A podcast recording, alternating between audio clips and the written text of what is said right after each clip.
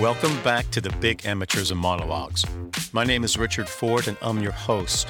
Just a quick reminder that all of my podcast materials can be found at my podcast website, and that is bigamateurism.com. And you can also check out my blog at cagerredux.com. That's cagerredux.com. All right, we're doing some follow-up episodes on my analysis of the NCAA's infractions and enforcement case against North Carolina State. And in the last episode, I talked about the importance of climate and culture and how the climate and culture of the NCAA's enforcement staff, their in-house people, the national office employees and the Committee on Infractions, how they think, how they see the world, and how that climate and culture has evolved really over 70 years since the beginning of the Walter Byers era, when the NCAA gained meaningful enforcement powers and authorities and jurisdiction. And today I want to talk about this infractions and enforcement process in a much different context. And this is a tricky terrain because I'm going to talk about race. Whenever we talk about race in America, people have a tendency to just put up their hand and say they don't want to talk about it, or the institutional stakeholders who want to just issue the press release that says that they support civil rights and social justice and diversity and inclusion and all those things. But when a tough issue comes up, they do the synchronized desk dive. And the NCAA, the in-system stakeholders, and all of these external review organizations and advocacy groups who are really reading from the same page as the NCAA go to extraordinary lengths to avoid talking about the reality of the black labor market in big-time college sports, the extent to which the entire business model is built upon it, and how that money is taken and then redistributed to beneficiaries, in-system stakeholder beneficiaries who were overwhelmingly white and comparatively well off. So I want to talk about a few things, historical factors, and then some broad brush themes to get to who the people actually are who have been embroiled in the NCAA's war against black revenue-producing basketball players in the enforcement and infractions process. It is just undeniable that the focus of this enforcement and infractions process lands at the individual level on young black men. You don't hear a suggestion of that issue, that concern, that inequity, that civil rights issue, that social justice issue in any of the discussion about these cases, not from the NCAA executives and sure as heck not from Carol Cartwright in her referral letter or in any of the work product of the NCAA. They are living in a world of denial, and it's purposeful denial. So let's just do a little reality check here. And the first part of that reality check is that the NCAA, because of this Board of Regents decision in which powerful football interests sued the NCAA under antitrust laws, the very antitrust laws that the NCAA and the Power Five have been begging Congress and federal courts to be immunized from. They're okay with using the antitrust laws when they are pursuing their institutional business interests, but they sure as hell don't want athletes coming in and using those same laws to drag the NCAA and Power Five into the 21st century. But because of that Board of Regents decision, the NCAA and the NCAA National Office, more importantly, doesn't get a penny of football revenue. So the NCAA's sole source of revenue and the NCAA National Office's sole source of revenue is the Division I men's basketball tournament, also known as March Madness. The NCAA has this long-term contract for March Madness with CBS and Turner, which started with CBS in 1988, and then in 1994, it was a long-term escalating fee contract, which means that every year the amount went up and up and up. And then Turner joined on around 2010, and the contracts are now worth about $1 billion a year and extend into 2032. That is permanent bureaucratic job security for the NCAA National Office. And they take that money and they spread it around to enough downstream beneficiaries to keep them happy and to keep them from complaining. And in this new constitutional committee where Bob Gates is aligning authorities and responsibilities, there is one component of looking at the business model that is untouchable. Bob Gates has said this. The gender equity report, the Kaplan firm that drafted that report, they said this, even though they were criticizing the length of that contract and the fact that it held women's basketball hostage to men's basketball interests. But they said, no, that contract has to stay in place. And then Bob Gates says that. The Knight Commission says that. Everybody agrees, apparently, that that contract is a great thing. Why? Because the underlying reality, the truth of the message that's being pumped by the NCAA national office through all of these mouthpieces is that we are going to preserve our bureaucratic state at all costs. This is about the survival of the NCAA bureaucratic state. That's it. It's about Mark Emmert's $3 million salary and all these ridiculous, obscene, pornographic salaries at the executive staff level that simply don't pass the blush test in the nonprofit world. The fact that nobody's willing to say, wait a minute, there are obvious problems with the length of this contract and its consequences. And one of them, beyond suppressing the value of women's basketball, it has the effect of basically providing permanent job security for a corrupt national bureaucracy that has flown the private NCAA jets into the side of the mountain. Nobody's talking honestly about that. The reason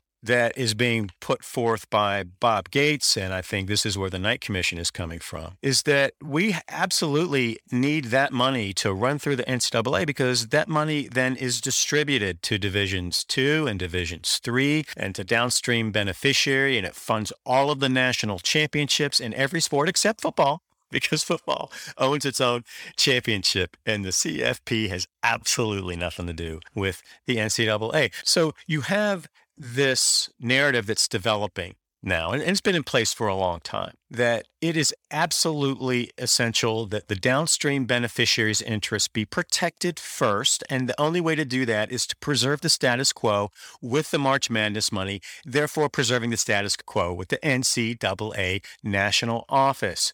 And I'm going to talk a lot more about that dynamic when we get to analyzing this constitutional committee and how it has framed the issues. But in preserving that status quo, you're not changing anything.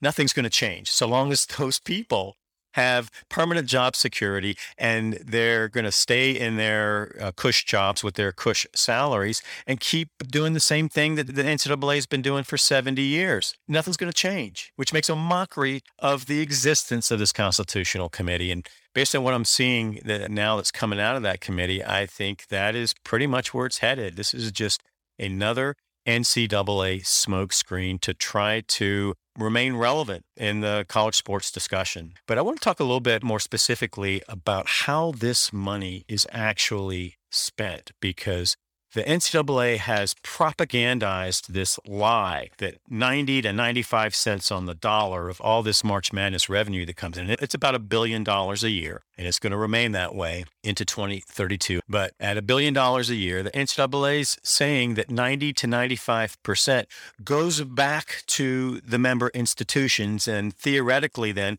is going back to some purpose that's consistent with the NCAA's claim of nonprofit status as an education nonprofit. That status has been challenged because of the obvious professional profit-seeking sports of football and men's basketball. But again, Miles Brand tried to reconcile that by saying, that's just what universities do. And we're just going to take that money and then we're going to shift it downstream to participation opportunities. The participation opportunity beneficiaries are white and comparatively well off. And I guess before I get to how the money is actually spent, I just want to point something else out. And I've addressed this in other episodes. And I did a blog post on this, and it was titled, Who Pays the NCAA's Bills? And it was actually one of my earliest posts. And I went through and talked about this transition for the NCAA from football money when they had an absolute monopoly over televised football from 1951 to 1981, just prior to the Board of Regents decision. And then how the NCAA transitioned into maximizing the value of March Madness, because that's the only meal ticket that it had left after Big Ten football won their financial freedom and Board of Regents, and they took all their money and essentially separated it out from the NCAA, even though the Big Ten football product exists under the NCAA umbrella and gets all the benefits of the administrative state, including infractions and enforcement, because every penny of infractions and enforcement is paid by the labor of elite Division I men's basketball players, not elite Division I men's football players. So these athletes are funding the very process that's being used to ruin their lives and their careers. They are supplying the weapons for the opposing army. And there were some things that occurred historically that predated the transition to almost an exclusive emphasis on March Madness money and just getting out of the football marketplace altogether. And I talk about those at length in this blog post. There were a couple actually that involved NC State that are interesting. So when NC State in 1974 won the national championship, their semifinal game was against UCLA, and UCLA was coming off of 7 consecutive national championships. They had this dominant run that has never been repeated. And John Wooden, their legendary coach, was a god in college basketball. And the conventional thinking was that UCLA simply couldn't be beaten. And NC State had one of the best teams in the country. Their overtime victory over UCLA in 1974 in the semifinal game was one of the most consequential NCAA tournament games in history, because it really was the beginning of the decline of the UCLA dynasty. And I think that the dominance that UCLA had really hampered the overall value of the basketball marketplace. And ironically, though, after UCLA lost to NC State in 74, they came back the next year and won the national championship. But after that, they started to decline and Wooden retired. This was back when you had to win your conference tournament, or however the conference determined its champion. Only the champion could go. And in the ACC championship game in 1974, NC State beat a Maryland team that many thought was the best team in the country. It was just an incredible team, and not having them in the tournament was really a crime against basketball. They were just a phenomenal team, and it was an overtime game. A lot of people still consider that to be one of the best games ever played in the ACC.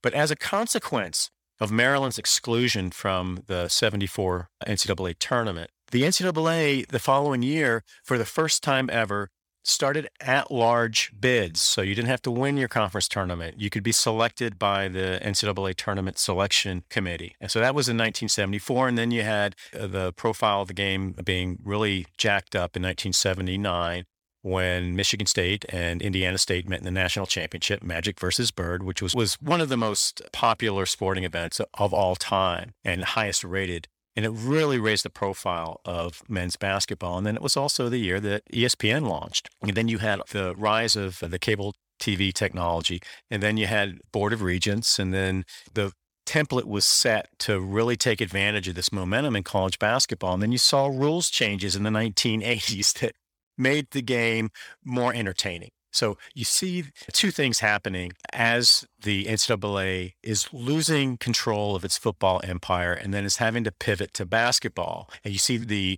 aggressive expansion of the NCAA tournament. And really, in just a 10-year period, it doubled in size and ultimately became more of an invitational tournament than a qualifying tournament, because more teams were put into the tournament through the at-large invitation process than by qualifying, by winning their conference championship. In the earliest iterations of the tournament, you had, 25 teams in 74. In 1975, you had 32. And then by 2011, you had 68. And it was just an incredible expansion. And there were talks in 2010 of trying to take the tournament to 96 teams. And the purpose for that, why do you do that? Because you get two things. You get more advertising revenue, you get more games, and what was once a one-week tournament is now a month-long extravaganza, starting with ESPN's Champ Week, or whatever they're calling it now. So you have this lead into the tournament, then you have a 3-week tournament, and the NCAA just markets the ever-living hell out of that, and they want to sell as much advertising as they can. And the more games they have, the more advertising they can sell. It is just a basketball orgy, and America can't get enough of it. And then the other thing that happened were these rules changes in the mid-80s that were specifically designed to enhance the entertainment value of the game. So the NCAA introduced the three-point shot and a shot clock, which are important components of the NBA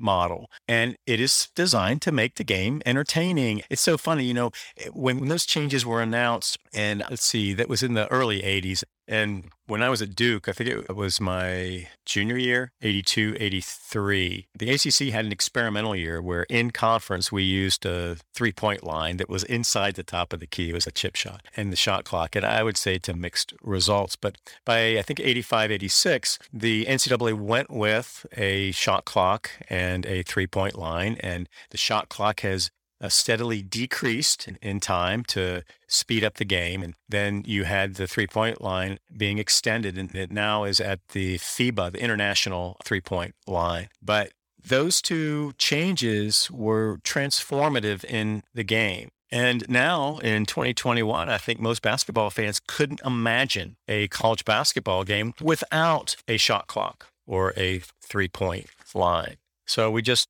adjust to a new normal, and then the new normal becomes the thing that we can't live without and can't imagine living without. So you then have this product that has enormous market value. The NCAA locks it in with these long-term contracts with CBS and Turner, and you have these black athletes in the middle of this whose contributions to that crucial component of the business model are outright denied by the NCAA. And they really have no power. And in fact, I argue that college basketball, elite college basketball, the value in the product that gives this March Madness tournament its $1 billion a year value, have been silenced by big time football's takeover of the college sports marketplace and of governance at the NCAA and of controlling decision making at the Power Five level, at the conference level. And big time men's basketball is kind of being held hostage to those interests. And that is part of what I explained in my Prisoner's Dilemma episodes, and this really interesting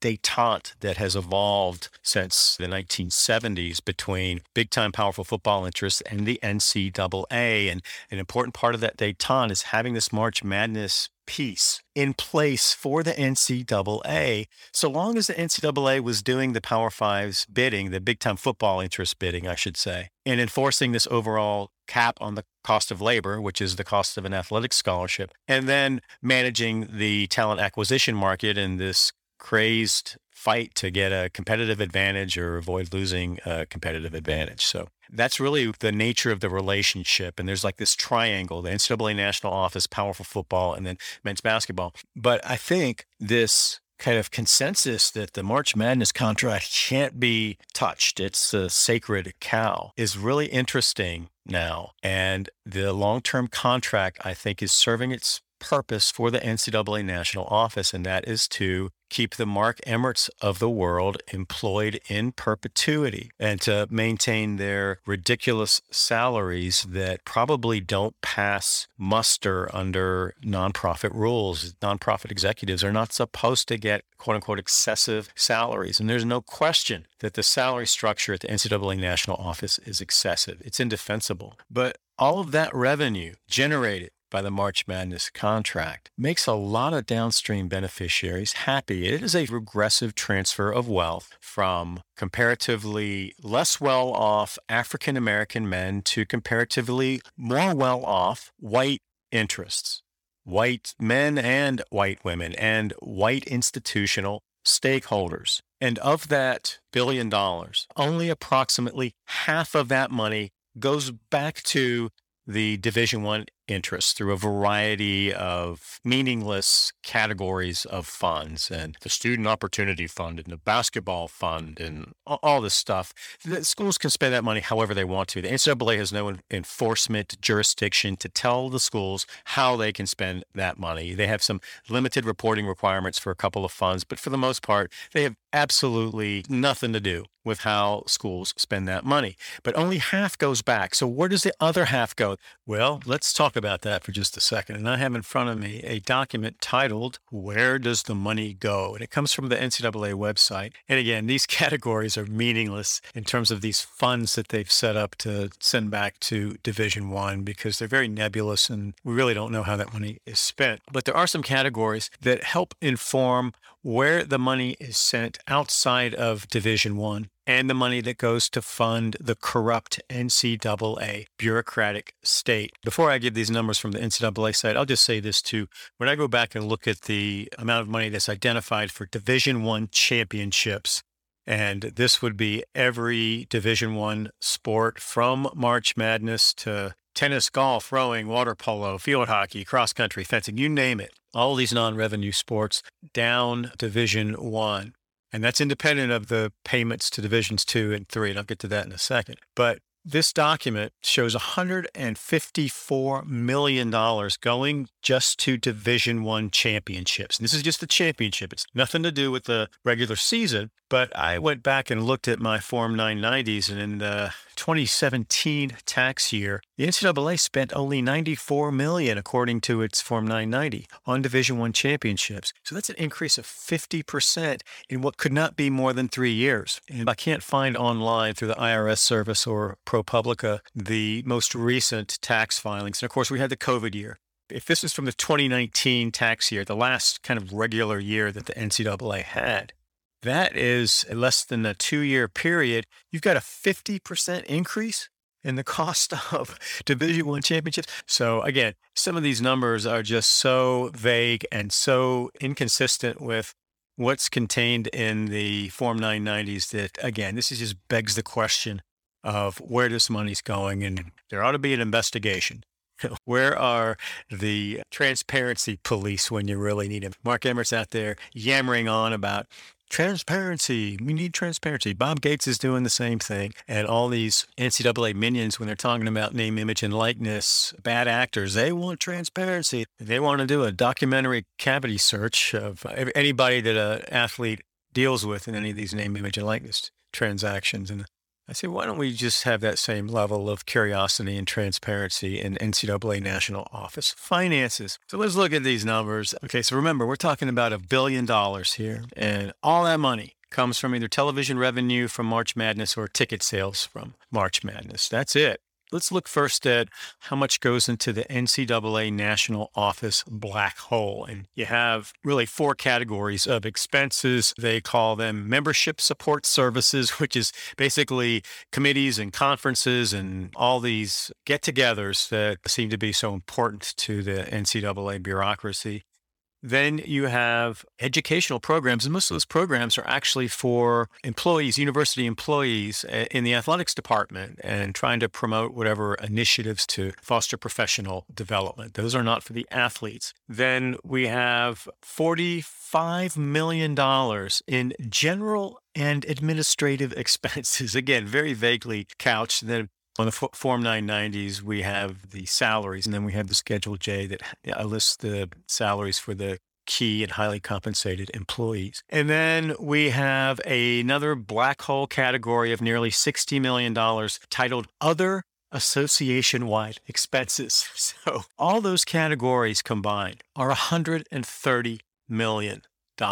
And every penny of those expenses comes from March Madness money and elite revenue-producing African-American men in the sport of basketball. And then when we go to these block grants to Division II and Division III, we're seeing just outright welfare. According to this document, the last distribution to Division II was $53 million. And the way that they describe that is that it funds championships, grants, and other initiatives for Division II college athletes. So that includes the championships, but that's more in the nature of a block grant. And then for Division III, that number is $35 million for the same purpose, and that includes championships. So when you combine the amount of money that is spent on championships and block grants, including the Division I championships and all these non-revenue sports, and then these 2 block grants, to one to Division II, one to Division III, that totals $241 million. $241 million. And then you add the $130 million of the NCAA National Office black hole expenses, and you're bumping up on $400 million from elite Division I African-American male basketball players to rich white national office executives and employees, and to predominantly white downstream Division I beneficiaries, Division II beneficiaries, and Division III beneficiaries. And it's also important to note that of the 90 championships that the NCAA sponsors across the three divisions, association-wide, paid for by the labor of elite black male basketball players. Of the 90 championships, 85 lose money. There's not a single moneymaker in the Division II or Division III products, none. And in Division I,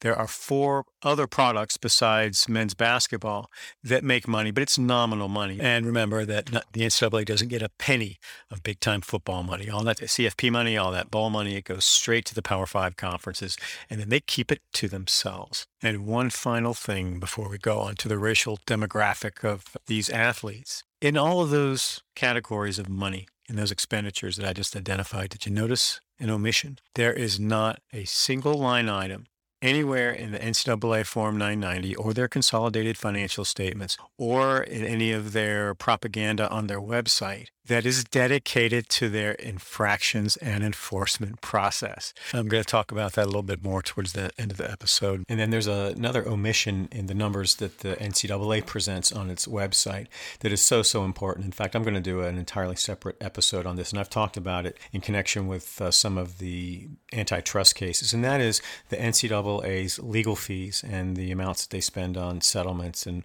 all the ways that they protect their interests in court, mostly federal court. And those numbers are big. They're very, very big. Every penny of the legal fees, expenses, settlements that the NCAA incurs, not just in defending suits that are filed against it, but in pursuing actions against other people or using suits filed by athletes as a vehicle to get issues into the federal courts that they think will be beneficial to them, like the Austin case. The NCAA appealed to the U.S. Supreme Court, and they pressed that issue because they thought they were going to get antitrust immunity from the United States Supreme Court. But the NCAA has spent hundreds of millions of dollars to defend its interests and pursue its interests in federal court. Every penny of that is paid by revenue generated from March Madness. And again, it's an area where these athletes are paying for the weapons that are being used against them. And the same is true now with the NCAA's lobbying campaign. And they have a very sophisticated lobbying campaign. They affiliated themselves with one of Washington's high-powered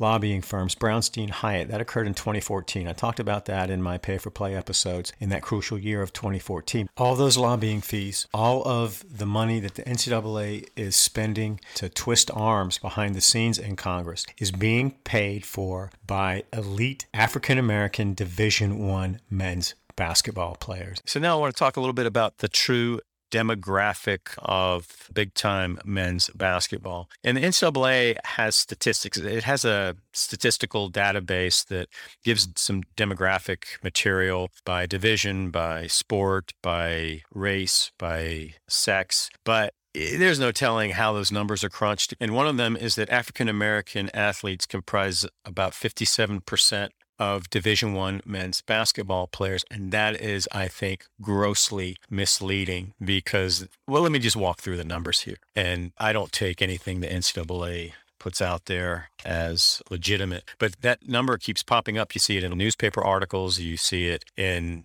congressional testimony. That number is pretty well baked in. So I want to talk about the dominance of black male basketball players in high-level basketball. But I want to think about it in terms of a pipeline that runs from high school to the NBA. When I get to college, we're going to focus really just on the Power Five, and I'm going to include the Big East, so you have six conferences. And the vast majority of elite talent runs through those conferences and those schools. That reality gets obscured by the propaganda surrounding men's college basketball, and particularly the March Madness tournament, about parity and about these underdog narratives. Those are the exceptions, and they have market value to the NCAA, and they get covered like the moon landing when you have a high-profile upset. But those are the exception, not the rule. And when you look at the true numbers, you see how dominant those six conferences are in attracting the most elite talent in men's basketball, and that talent is overwhelmingly black. So let's start by taking a stab at what elite means. What exactly is elite? And I'm going to use the Commission on College Basketball's characterization of elite because I think the NCAA would be a stop to deny it. So they say There's no single definition of elite. There's a small group of players each year considered to have the potential to jump from high school to the NBA, and that's single digits. So we're talking about a very small number of true one-and-done players. Then a larger group of 25 to 30 players heavily recruited by prominent Division I programs. And then still a larger pool playing in the elite apparel company circuits. And they say that's perhaps about 800 spread over four recruiting classes. All told, Division I schools recruit roughly 1,100 basketball players each year. Each of these categories may be referred to as elite. So the other thing that's implicit in that, and again, in that discussion, the commission doesn't say that almost all of those players are African-American. There's no acknowledgement that almost all of those elite players are African American. But this definition of elite shines a light on another reality, and that is that basketball is a unique sport, and it's much different from football because a single player can change a team's basketball fortunes overnight. So you have this intense recruiting attention on this very small pool of people. And these elite players who got caught up in these basketball scandals, they are the subjects of some of the most intense employment labor recruiting that occurs in any sector in America because their value is so high and the results, the return on investment is immediate. As soon as they enroll at that school, as soon as they put on that basketball uniform, as soon as they take the court, they are adding immediate value to the product. And that completely undermines NCAA's suggestion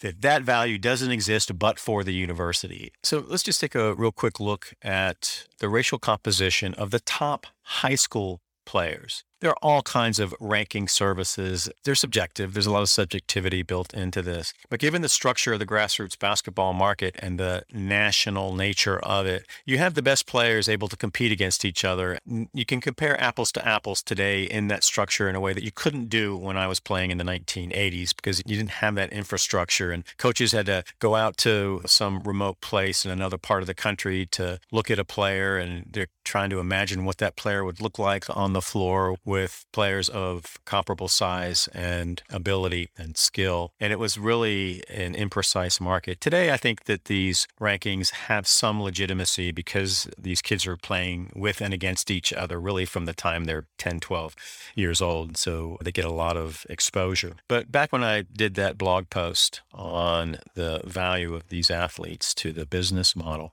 I pulled statistics from the 2017-2018 year, basketball year. And I looked at the racial composition of the top 250 players coming out of high school. And I looked at the rankings from a couple of these big websites that specialize in that. And the results were fairly consistent.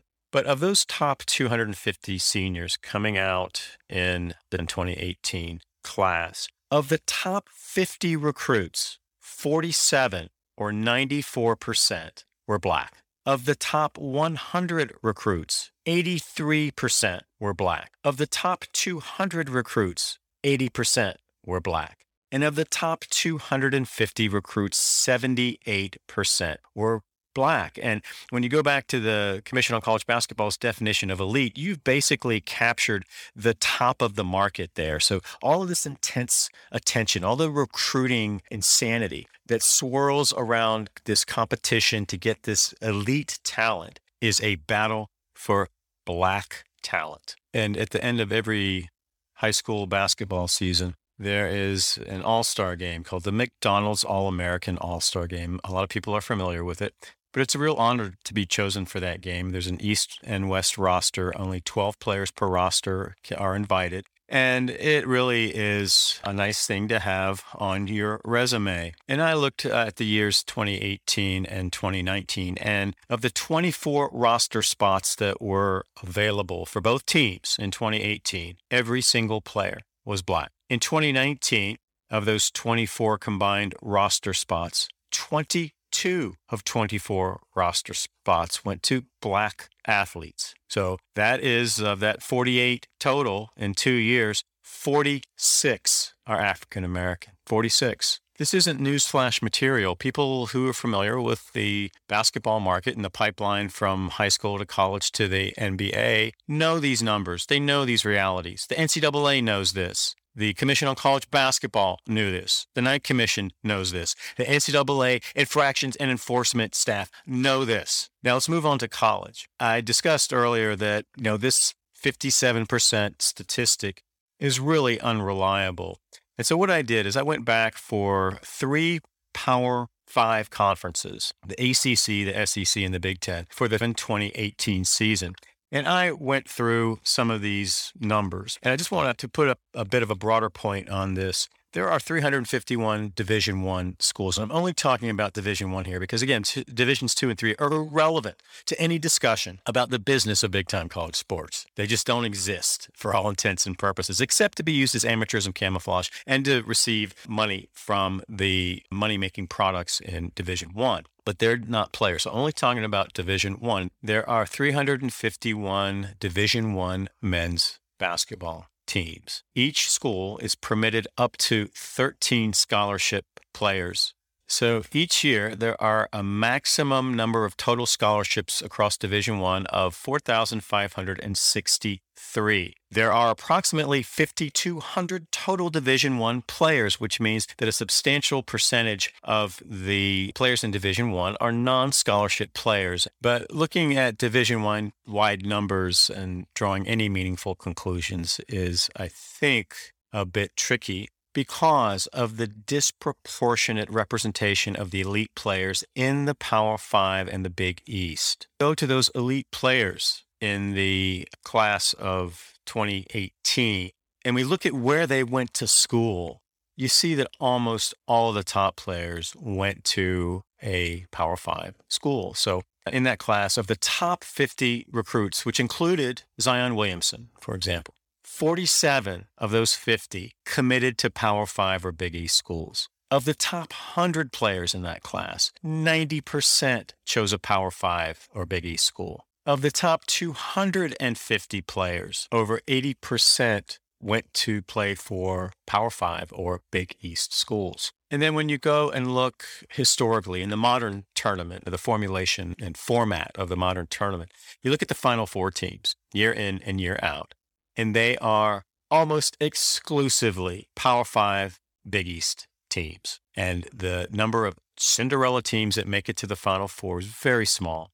And none of those true Cinderella teams has ever won a national championship. So now I want to take a deeper dive into the true demographics of African-American players, because the division-wide numbers, again, are really misleading. So to get a more accurate picture of the true contributions of African-American elite basketball players, I looked at all of the rosters for three conferences, the ACC, SEC, Big Ten, and then crunched some numbers. This is, again, for the 2017-2018 season. I went to each website for each team, and the presentation's pretty much the same. They have the team rosters, and they present in a grid format, so you see the picture of the player. You can, for the most part, determine race. There were some calls I couldn't make with any certainty, so I just omitted them. So in the Atlantic Coast Conference, there were 223 total players, 160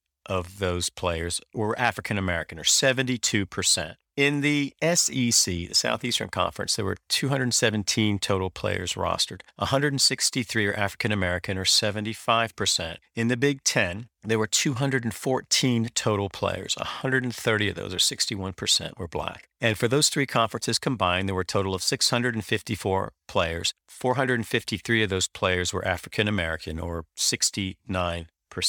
But that doesn't tell the whole story. Those numbers, I think, are meaningful, but they don't tell the whole story because they don't distinguish between the players who actually do the heavy lifting on a team and the players who have virtually zero chance of contributing on a game-in, game-out basis to the success or failure of a team. And as a former walk-on turned scholarship player, I can speak to that reality. I didn't get a whole lot of playing time, and my presence on the roster had virtually zero impact on whether the Duke teams I played on won or lost. I made some contributions in practice, and we can talk about all this intangible stuff. But when the rubber met the road and it came down to who was going to be on the floor and who was going to have the heaviest hand in deciding whether our team won or lost, I wasn't even on the radar screen. So reality is that there are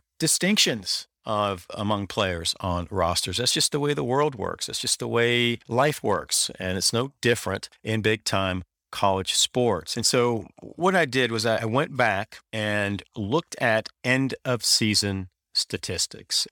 Statistics now are much more sophisticated than when I played. And there are all kinds of algorithms that coaches and scouts and teams use to crunch data and try to analyze their own performance or prepare a scouting report for an opponent and all that kind of stuff. So those are wonderful tools. But really, there's one statistic that I think tells the truest story about what players are the most valuable to a given team, and that is playing time.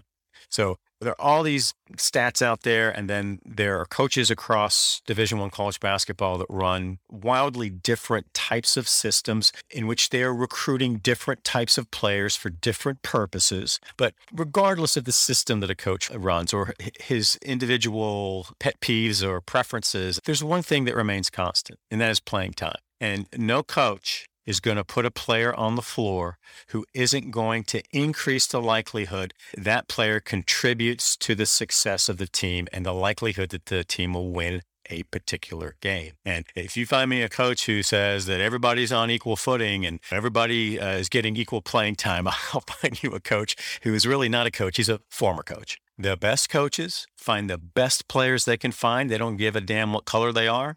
They don't care where they come from. They want the best players that they can find. And they put the best players that they bring into their talent pool on the floor for as long as they possibly can. And there are all kinds of considerations that go into playing time. But in the aggregate, across a regular season, the players who spend the most time on the court are the players who have the highest value to that roster, to that team, and to that coach. That is an unassailable reality. So what I did is I went back to the stat sheets, and at the end of every season, and I think they base this on a 32-game regular season, there is a uniform stat box that provides us all kinds of statistics. And you can look at the points and rebounds and all that, but that's really not an accurate marker because of the different systems that coaches run and the different priorities that they have. But playing time is the great equalizer. And in the game of basketball, 5 players per team are on the court at any given time. The game is 40 minutes long, so each team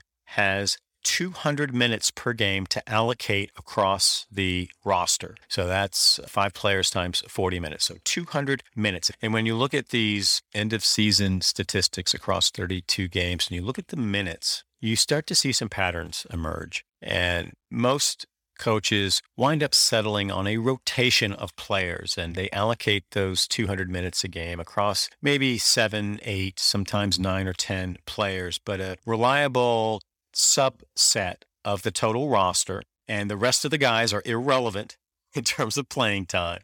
But the coach uses different players in different situations, but over the course of a season, you get a sense of who the go-to players are. And there are usually 5 or 6 players that carry the laboring oar across the 200 minutes in a game and the 32 games in a season. And so I drew a line at 20 minutes per game, and that's kind of consistent with where these numbers shook out at the end of the season. And a player who averaged 20 or more minutes per game, I viewed as a high value, high productivity player. And I focused just on those. And when you look only at the high value, high productivity players, the statistics are eye-popping. In the ACC, for example, in that 2017-2018 year, there were 85 players conference-wide who met that 20-plus minute standard, about 5.6 per team. And of that pool of players, 84% were Black. In the SEC, 79 players met that standard, also approximately 5.6 per team. Of that pool, 95%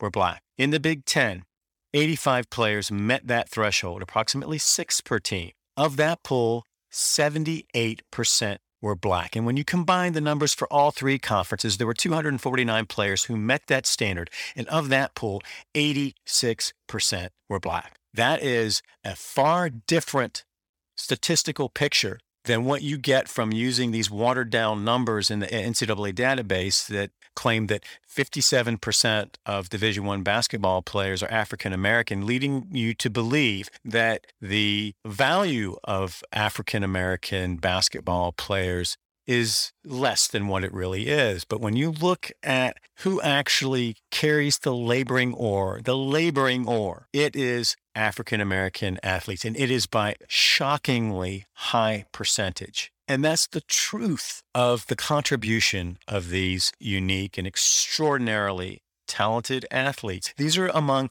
the best players in their age group in the world. They are an elite force of highly valuable athletes that bring immediate and dramatic market value to the schools they play for and the conferences that they play in and the organization that governs them, the NCAA.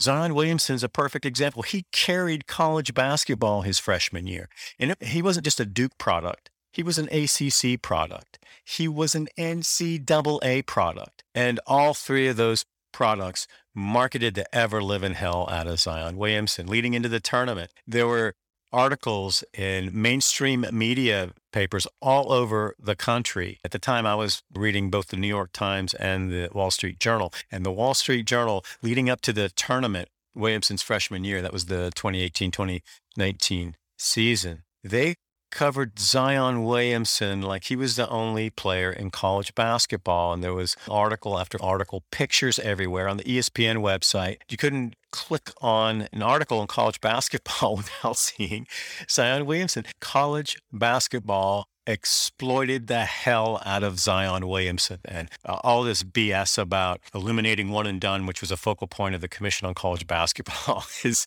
comical. When you look at the value that the one-and-done players can bring to college basketball because of the power, the individual star power of athletes like Zion Williamson. And Mark Emmert's comments that, these players have no value independent of the school and the coach and the program and the NCAA, and they're nothing without us, it is just offensive. It's just offensive on its face. That's still the rhetoric, though. They're still pumping it out, and they pumped it out in 2019 in connection with name, image, and likeness, and they're continuing to pump it out. It is a delegitimization narrative because they don't want anyone to know the true value of these athletes, and they don't want anyone to know that 85% of the most valuable athletes in the product that keeps the NCAA national office in business are African American. And just to close out the value of these athletes, and the pipeline that starts in high school and then goes into the NBA. I want to talk about the NCAA athletes that wind up in the NBA. And 90% of the athletes in the NBA are African American. But I want to focus on this pipeline from the Power Five and the Big East into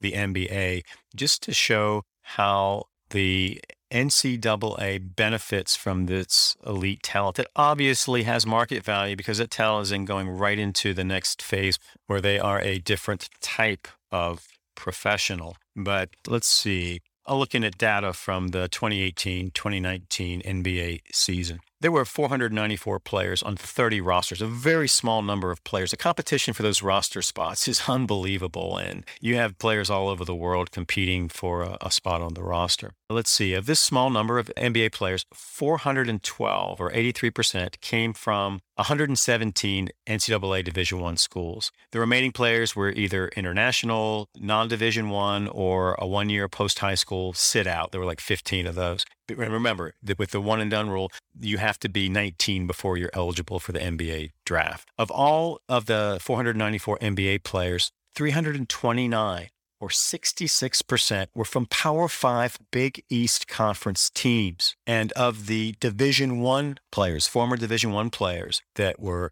in the NBA, 80% of those players were from a Power Five or a Big East Conference team. Then to put an even finer point on the market value and dominance of these elite Power Five Big East players from the Blue Blood schools, I went and looked at what individual schools these players were from. And nearly a third of every player in the NBA came from one of 10 schools. And I'll give these numbers in descending order by school. And again, this is for the 2018-2019 year. Kentucky led with 31 players. Duke, 25. UCLA, 17. UNC, 13. Arizona, 12. Kansas, 12. Texas, 10. Indiana, 8. Michigan, 8. Villanova, 8. And those numbers just tell a story that is undeniable. And that is that Black athletes dominate the highest levels of elite basketball, from high school to college to the NBA. And in the college basketball setting, they are the value in the product. If the players just from these 10 schools that I just listed decided to sit out next year's March Madness tournament, decided that they were going to just call in sick for next year's March Madness tournament, the value of that tournament plummets overnight. And Mark Emmert knows that. The conference commissioners know that. The Commission on College Basketball knew that. The Knight Commission knows that. CBS, Turner, ESPN all know that. But nobody is acknowledging the true value of these athletes to the business model. To the contrary, they're coming up with false narratives to minimize the value of these athletes. And the more these athletes are devalued and delegitimized by the institutions that benefit from their labor, the less likely it is that these athletes will receive basic American rights that most workers in this country take for granted. This is the reality of the college basketball market and the racial component of the college basketball market at the highest levels, the levels that actually drive the value in the product. These are the athletes that CBS and Turner and ESPN need to be on the floor in order to get the value out of their contract and sell advertising and do all the things that they do to make billions and billions of dollars in this market. So now I just want to bring this back around to the enforcement and infractions process and these basketball related cases that the NCAA is now prosecuting. And I say prosecuting because that's precisely what's happening here. And when you look at the individual athletes who have been implicated in the schools that are currently under investigation, all of them are African American. NC State, Dennis Smith Jr. is African American. Louisville, Brian Bowen is African American. Kansas, Silvio D'Souza is African American. LSU, Javonte Smart, and actually the LSU coach, Will Wade, was accused, or there were allegations that he had made numerous offers to players. I don't think all those players have been identified, so it's possible that there's a white player in that group. And then you have, DeAndre Ayton, Arizona. He is African American. And then this is not technically in the Southern District of New York class of cases, but the James Wiseman case, the Memphis case, is also in that independent accountability resolution process. And Wiseman is African American. And then there are probably 25 other names that have come up from credible sources in discussions about these basketball-related scandals and players who may have been paid. Every single one of those players is African American, and they spread across over 30 Power 5 schools. So these athletes are the lifeblood of big-time college basketball, and they are the lifeblood of the NCAA bureaucracy, its national office, and its lavishly paid executive staff. We don't know how much it will ultimately cost in actual hard costs to the system to prosecute these cases, but it's going to be in the tens of millions of dollars.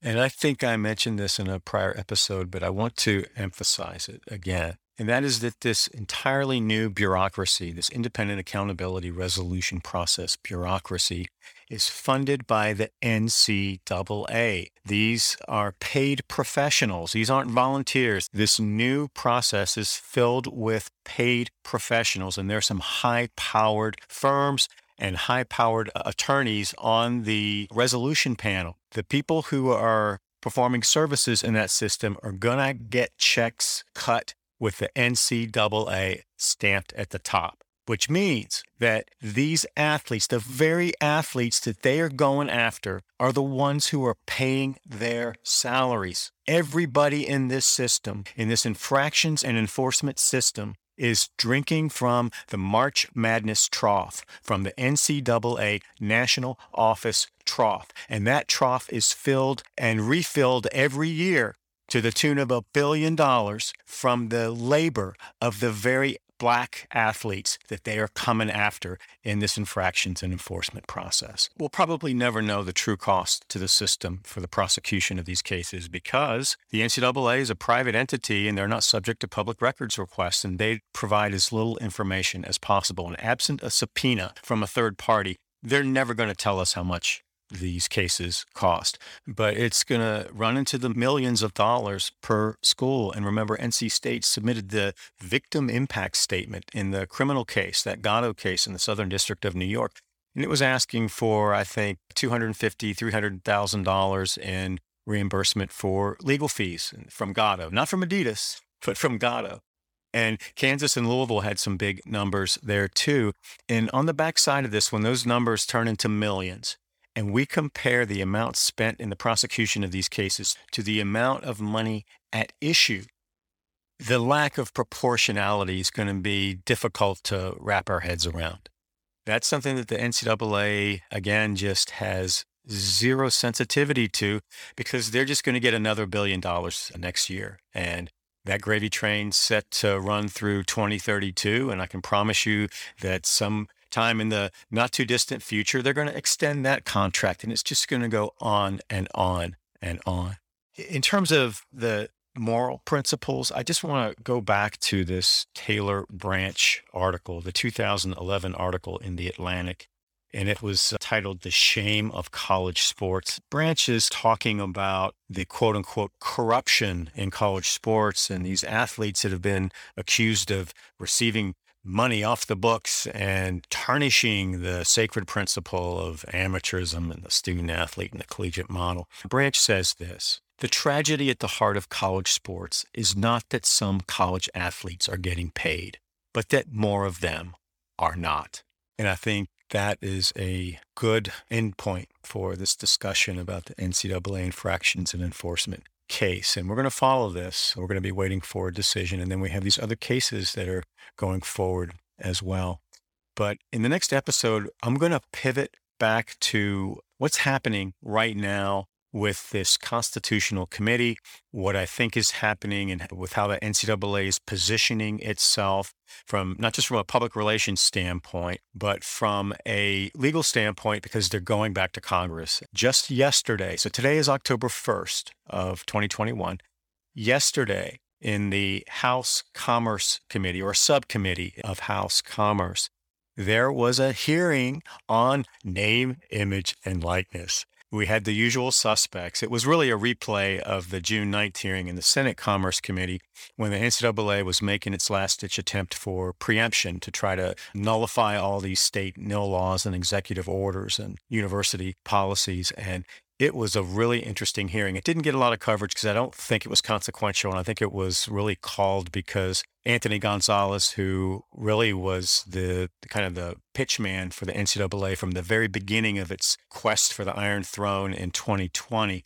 he's been pressing for a hearing. He just wants a hearing because this is the first hearing that's been conducted in the House. There were 6 hearings in the Senate in 2020 and 2021. But I want to talk about that because the NCAA is right back where they started in February of 2020. And Mark Emmert was sitting there at the witness table, and there was some interesting stuff there. So I'm going to talk about that. And that ties in, the themes that came out of that hearing tie into what's happening with this constitutional committee. And so things are really starting to come into shape in my mind as to what the NCAA is thinking, what their approach is going to be in their next move. And this discussion about race in the context of these basketball prosecutions that the NCAA is pursuing, it will be a nice segue into the next episodes. The NCAA's race-based delegitimization tactics were on full display. In fact, there was a double down on those tactics, and this was really an opportunity to peek into